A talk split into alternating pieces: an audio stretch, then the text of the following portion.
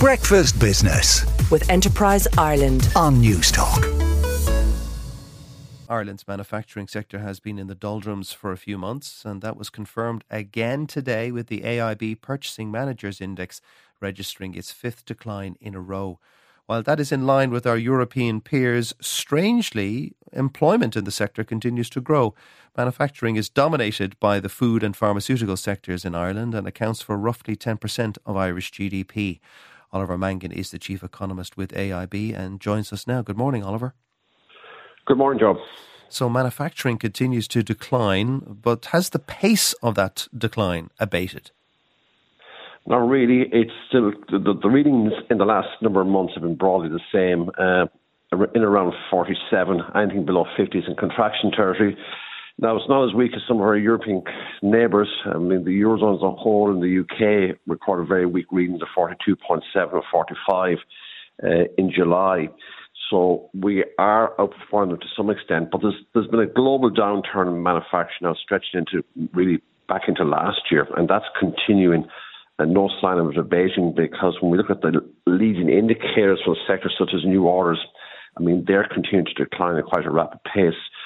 So quite a downturn in the global manufacturing. Uh, you mentioned the eurozone there earlier on. I mean, there was a rise in output, but that was all in the services sector uh, in the second quarter. Manufacturing globally is still in contraction mode. Now, is is it the case that uh, the ra- manufacturing ramped up rapidly after lockdowns, uh, and it's, it's kind of coming off the boil because they're using up all their um, inventories?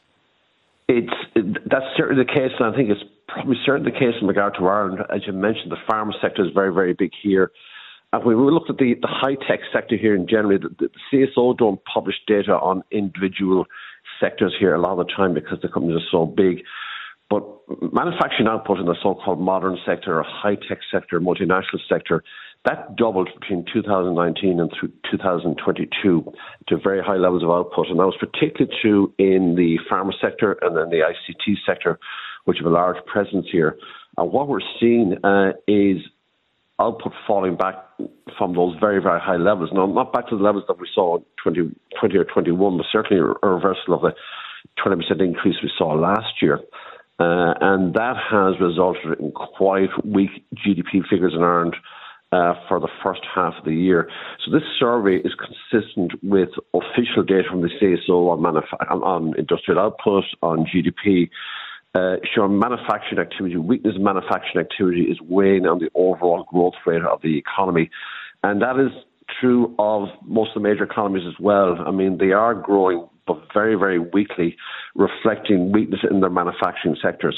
Now, the input costs are no longer soaring. They were soaring a year and 18 months ago. So you'd think that this would boost manufacturing. It seems to be moving in the inverse direction.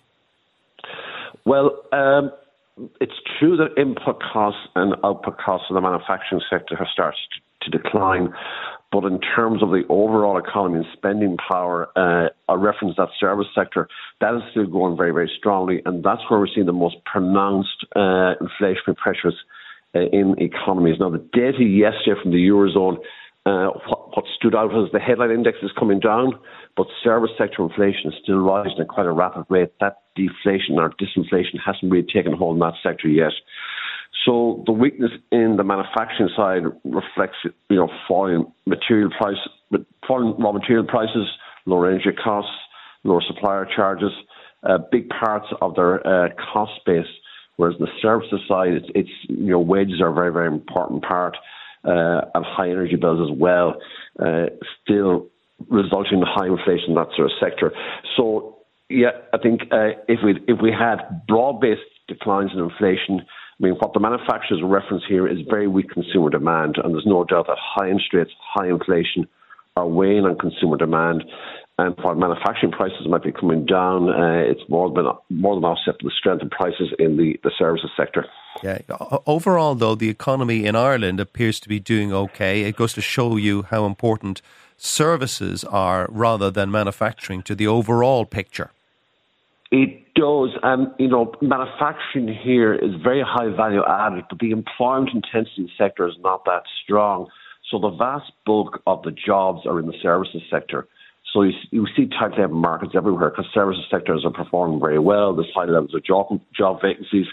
Uh, now the survey does show some increase in manufacturing employment, but it's marginal enough.